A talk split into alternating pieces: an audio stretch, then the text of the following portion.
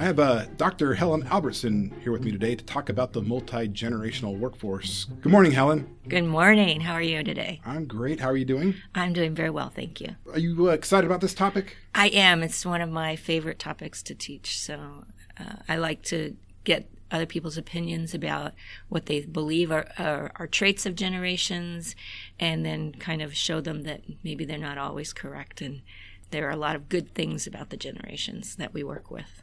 Great. Let's start off by talking a little about you, your background, where okay. you coming from. Uh, well, I have been a um, instructor writer for almost a year now, and before that, I was the dean of students at Loyola Law School Los Angeles.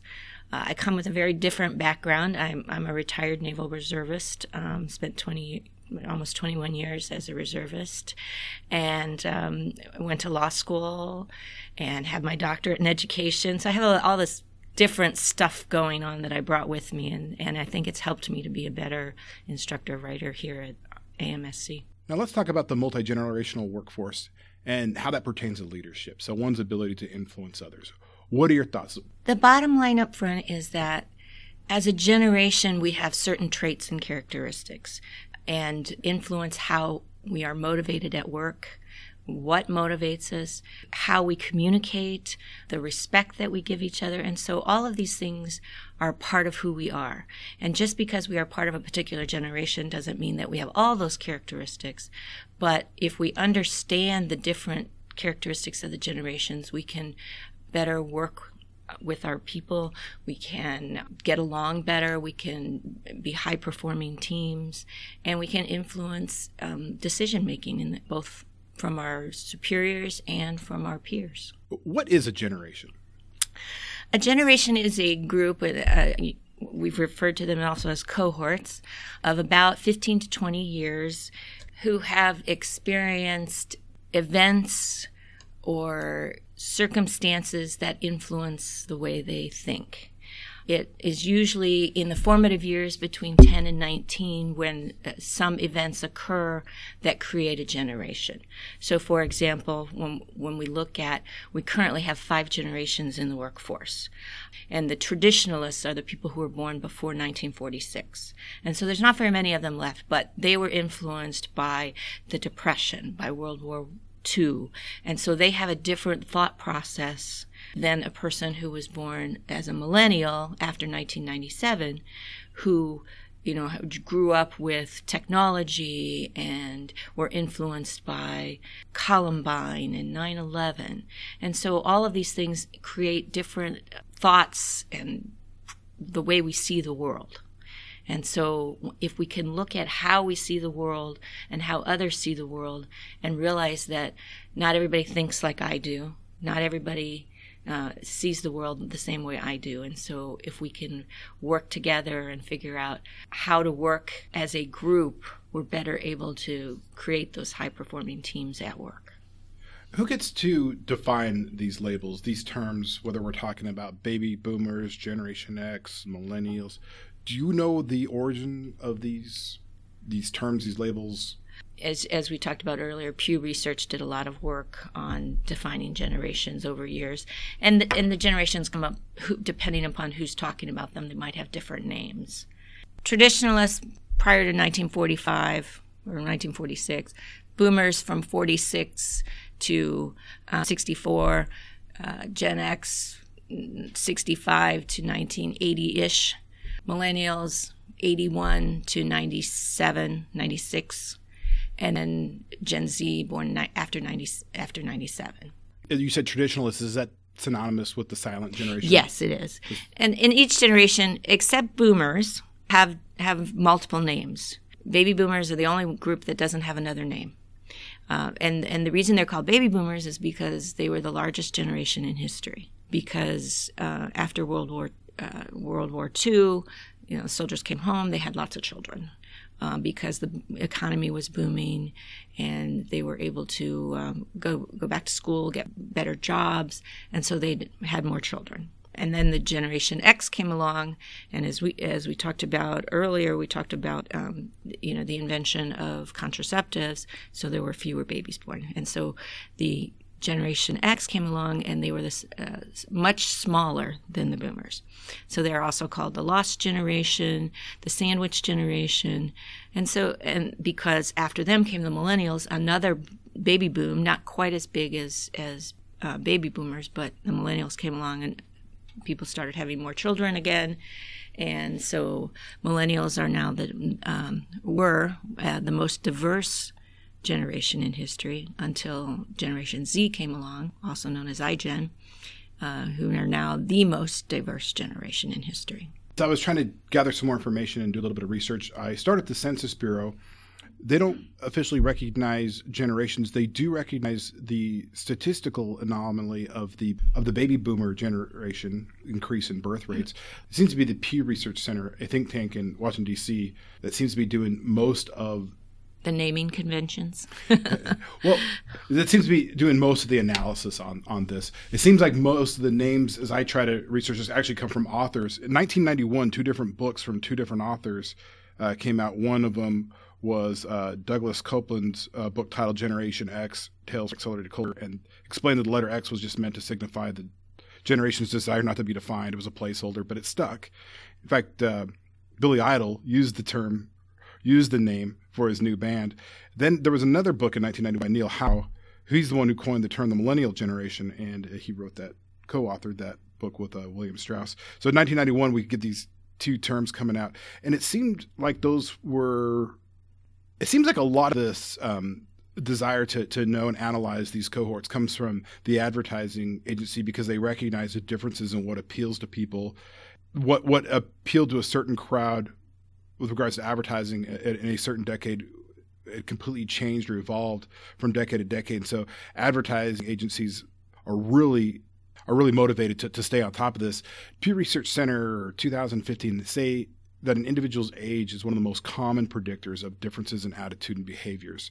So with that said, um, a 20 year old from the 1940s is going to be similar to a 20 year old, let's say from the 1990s, but there are also going to be some differences based on the environmental factors, the world events, technology. You know, a 20 year old doesn't doesn't have the maturity of a 40 year old, say, and so yes, those age differences are are consistent. You know, it, you know, we try we call a, a teenager wild and out of control, no matter what age they are. And parents in the 40s were probably saying the same thing. Yes, you know, if you think about it, think about the, you know, when rock and roll came alive, and and you know, parents said their students were listening to that crazy music. Well, 30 years later, students are listening to rap, and and their parents are thinking, oh, they're listening to that crazy music. Mm-hmm. So it's so it's there's a difference between age information and generation information. If we look at, you know, youth at every age is youth. They're immature. They're, they don't have the experience of the world. But if we look at generations, we look at what has influenced a generation. So, as I talked about, you know, the traditionalists were influenced by the Depression and World War II, and the boomers were influenced by you know what was going on in the 60s with the Vietnam War and the assassination of John F. Kennedy and Martin Luther King and Robert Kennedy and and so those things influenced a generation. Millennials were influenced by Columbine and by 9/11 and we look at Gen Z they are influenced by the the school shootings that are going on all over the place. They are influenced by the fact that they're not being heard and and that's a, a, a, both a generational and an age issue. Is is youth doesn't feel like they're being heard, but the Gen Z has reacted differently than previous generations, and they have become activists. And so, yes, it's it's age related, but it's also the influences of the generation that make them react differently. Another influence that I see, I would be curious to hear your thoughts on this.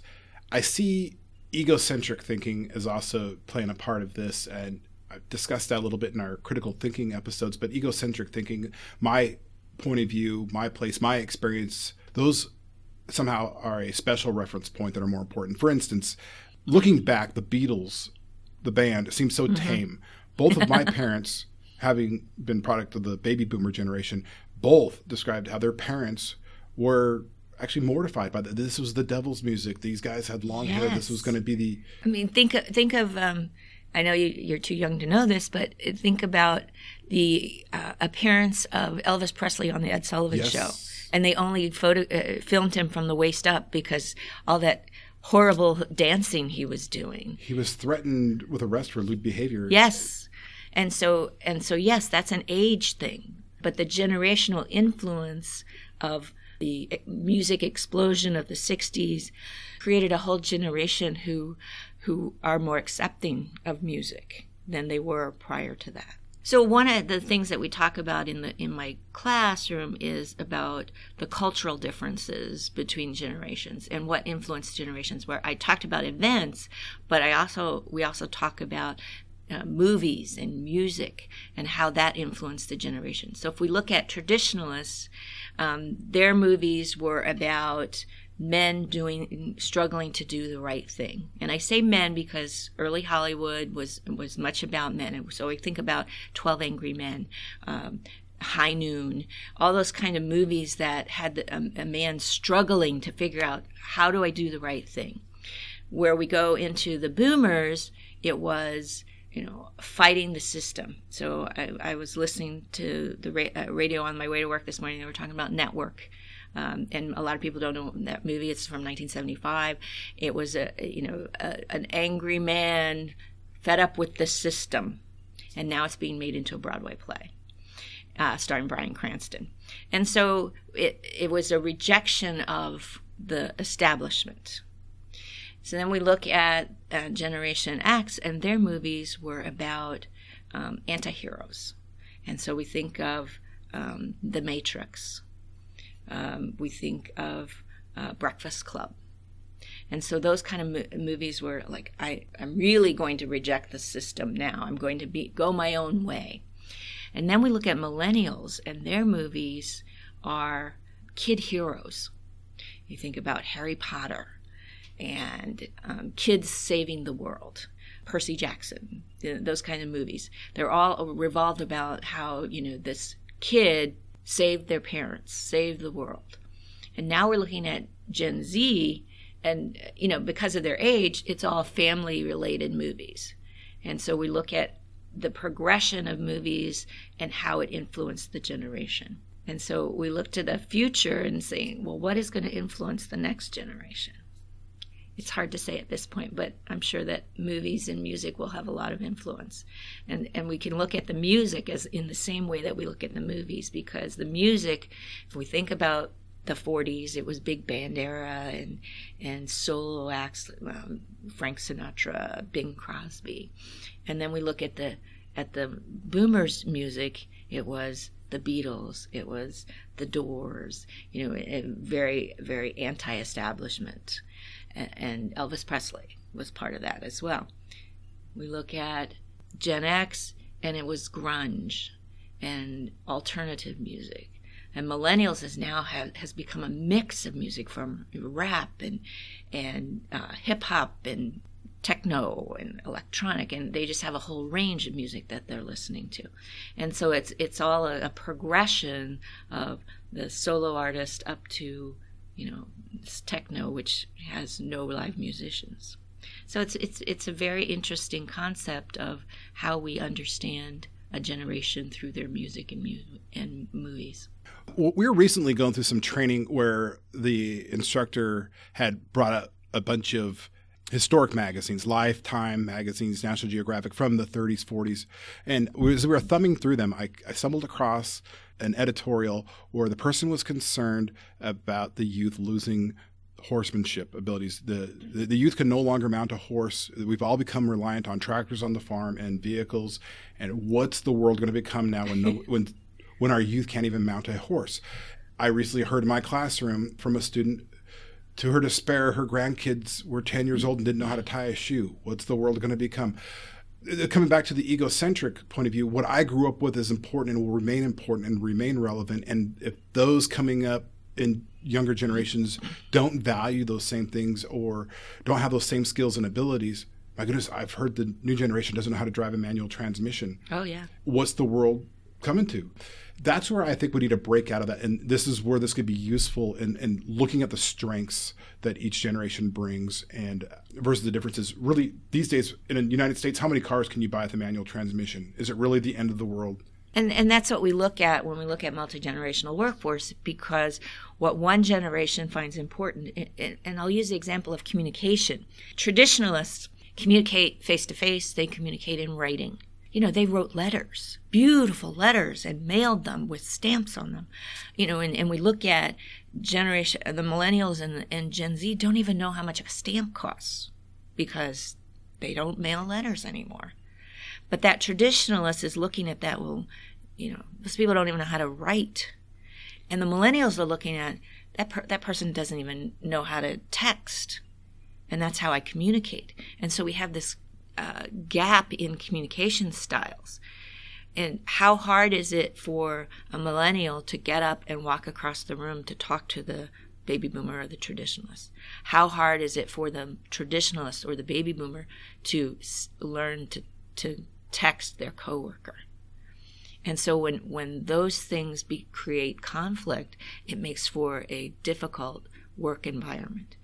And so if we can understand that one generation likes to communicate in one way, and I can adapt a little bit to say, hey, I can learn to communicate that way as well. It will create those high performing teams that we're looking for at work. And communication is just one example. Know, I, I, I talk about this in my class, but one of the, the conflict areas is dress code. The traditionalists wore the three piece suits, and, and women wore skirts and stockings and high heels. You know, the boomers dressed like their bosses, and the Gen Xers are, are well, why can't I just wear khakis and a polo shirt? And the millennials are, why can't I wear pajama pants? And we joke about the pajama pants and flip flops. But but what difference does it make what we are wearing? If we are not a, you know, customer facing organization, why can't we wear pajama pants and flip flops? Other than the fact that it drives our coworkers crazy. Respect is another example. You know, the, the millennials don't understand, well, I, I have the knowledge of this subject. Why don't you respect my knowledge? Or the traditionalists, well, the boss is the boss, so we should give them respect because they are the boss. And so when the, different generations look at respect, it also creates conflict in the in the organization. Along those lines, one trend that I've noticed in the workplace is it seems that the more tra- the, well the traditionalists when they were s- still in the workforce or the baby boomers seem to value tenure more mm-hmm. versus the younger folks seem to value ability. What can you do? And that seems to be what matters more. And I see that that clashing sometimes as well. Right. When we think about loyalty to the organization, the the traditionalists worked in the same company for 35 years and then retired and got a gold watch. You know, the the and a pension. And a pension. And the and the boomers are looking at it as well, I have earned earned my way up to promotion and so wait your turn and the Gen Xers and millennials are saying, hey, I have the knowledge. So listen to me because I have the knowledge. Where we look at boomers who are, you know, think that knowledge is power. And so they hoard it.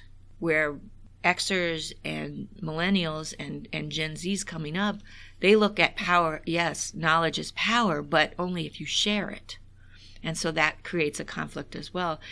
Um, and we look at um, it, we go it, it does really hinge on boomers now because there's so many of them getting ready to retire and all the knowledge that they have that they are not sharing. And so we have to figure out how do we get them to share that knowledge with the millennials and the gen and the gen xers and the gen z's. Because and because we learn differently by generation. You know if you think about boomers and traditionalists did OJ um, on the job training, and they did, and then boomers created manuals so that we would know how to do things, and Gen Xers. You know, they're the uh, MTV generation, and so they looked at videos. And now millennials look at YouTube. You can learn anything on YouTube if you are open to learning that way. But as boomers and traditionalists we're not we're not uh, that comfortable with the YouTube learning that millennials are, and so it creates again a conflict in learning styles.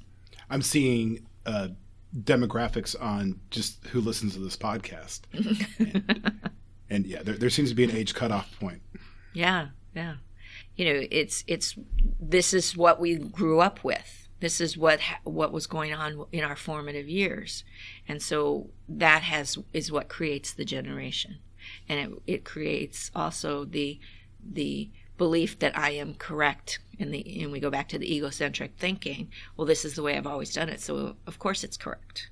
And it works for each generation. I see that as the biggest barrier to a multi-generational workforce the egocentric thinking. My frame of reference is right. I'm a Generation X.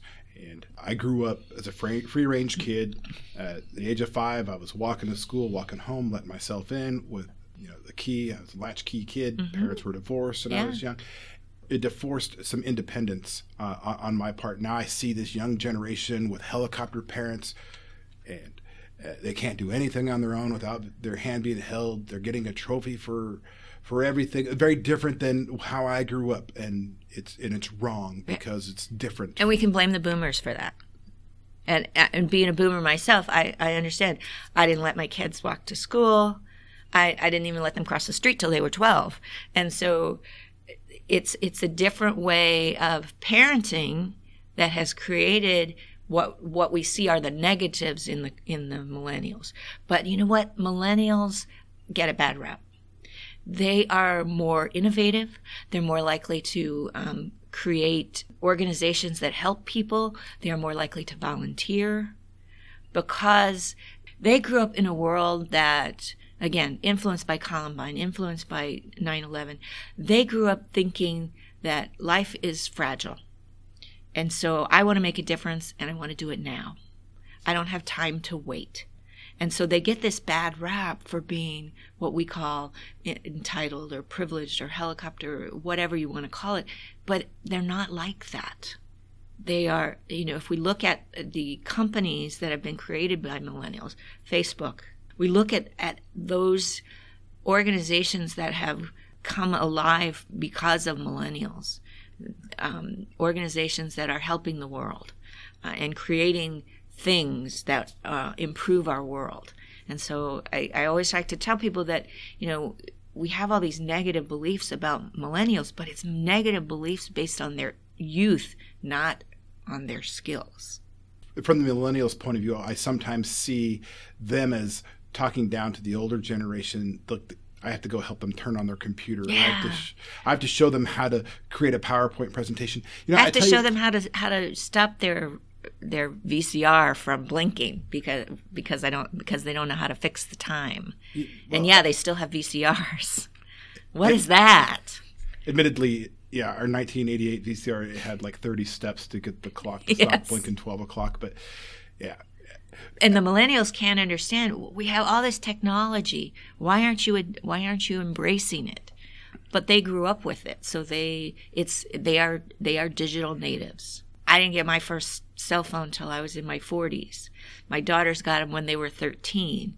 But, you know, this Gen Z, they've had them since they were two or four. And they, they work with, you know, iPads all the time. And so they understand all of this technology that previous generations didn't have.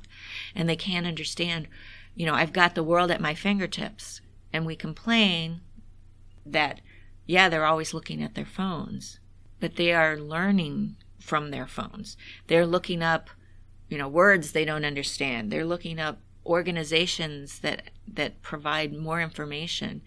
And and yes, we complain about that, but it, but it's the way of the future, and we need to adapt to it as well. I think that sometimes the older generation though sees that as a vulnerability because what can you do if it breaks? What happens yes. if if the Russians take out the satellites?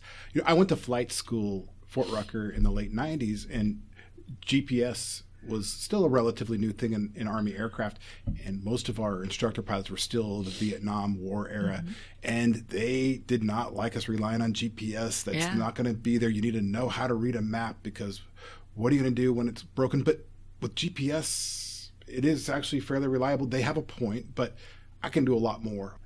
Also, a, a, recent change that I've seen in the Army is the reliance now on the institutional knowledge as we start to come out, you know, the decade of war and looking at how did we used to do things because we kind of got caught up in the whole, you know, the counterinsurgency fight. And, and a lot of the younger officers, they weren't around. During, Right. And so now we're having to rely on institutional knowledge and, and talk to those quote unquote old timers who, who did it before the Army changed direction for I think the entire DoD changed direction, their focus on on terrorism. How do we go back to really what our our core competencies should be in how we uh, engage in near peer threat. And so I, I, see the older generation as having a huge part. It's that transfer of knowledge.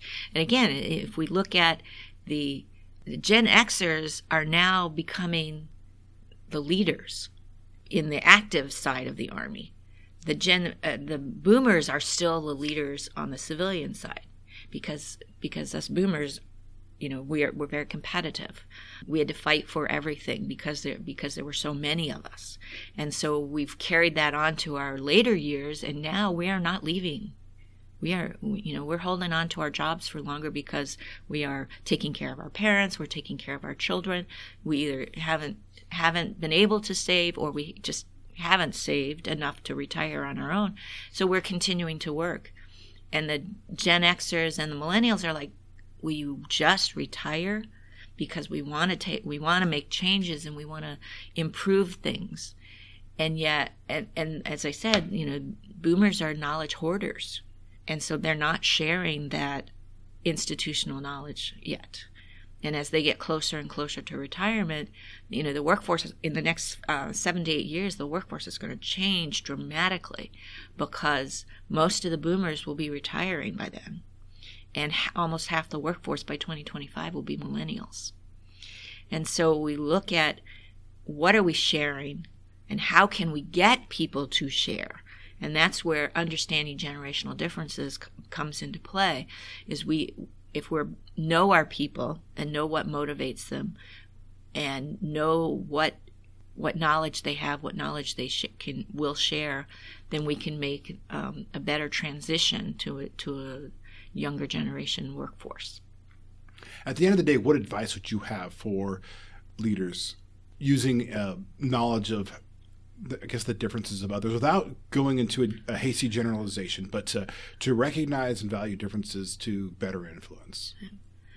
I guess my best informa- uh, advice would be know your people. Again, if it goes back to knowing what motivates them, whether it's generational differences or age differences or family situation differences, knowing what motivates people can help them to to be more committed to the organization. We can get compliance every day of the week. Do this because I'm their boss and you have to do it. But when you can get commitment from your org- to from your people to the organization and to the leader, then you can get more work from the whole from the entire generation, from the entire office, from the entire team. And so and you can't do that if you don't know your people. So take the time to understand generational differences, but to understand individuals because everyone is an individual and different things motivate them. My advice to the old timers would be before you criticize before you start criticizing the younger generations, remember there was a generation that preceded you that was criticizing you for losing your horsemanship skills. Absolutely. And and, and you did just fine. Yeah. And for the younger generations who might be looking down on the old timers, well, look at the path that they paved. You wouldn't be here without the steps that they placed. Absolutely, absolutely. You know, got, you have to appreciate the generational differences. Uh, you know, understanding them is one thing, but appreciating them is quite quite different. And if you can do that, you'll have a high performing team. You'll have a high performing organization. I appreciate the conversation, Helen. Thank you. I appreciate being here and we welcome your feedback. Please write us at usarmy.leavenworth.tradoc.mbx.amsc-podcast at mail.mil, or you can just write us at amscpodcast at gmail.com.